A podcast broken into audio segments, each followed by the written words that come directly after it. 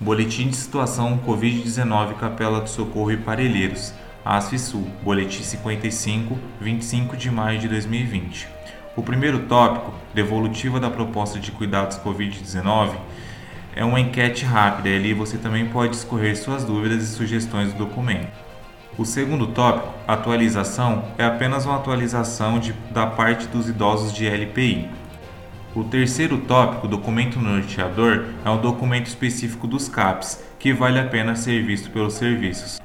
O quarto tópico, documento norteador, surto de síndrome gripal, é sobre um assunto já discutido em lives e podcasts, assunto em que os serviços já estão familiarizados, atualizando o que é surto na LPI.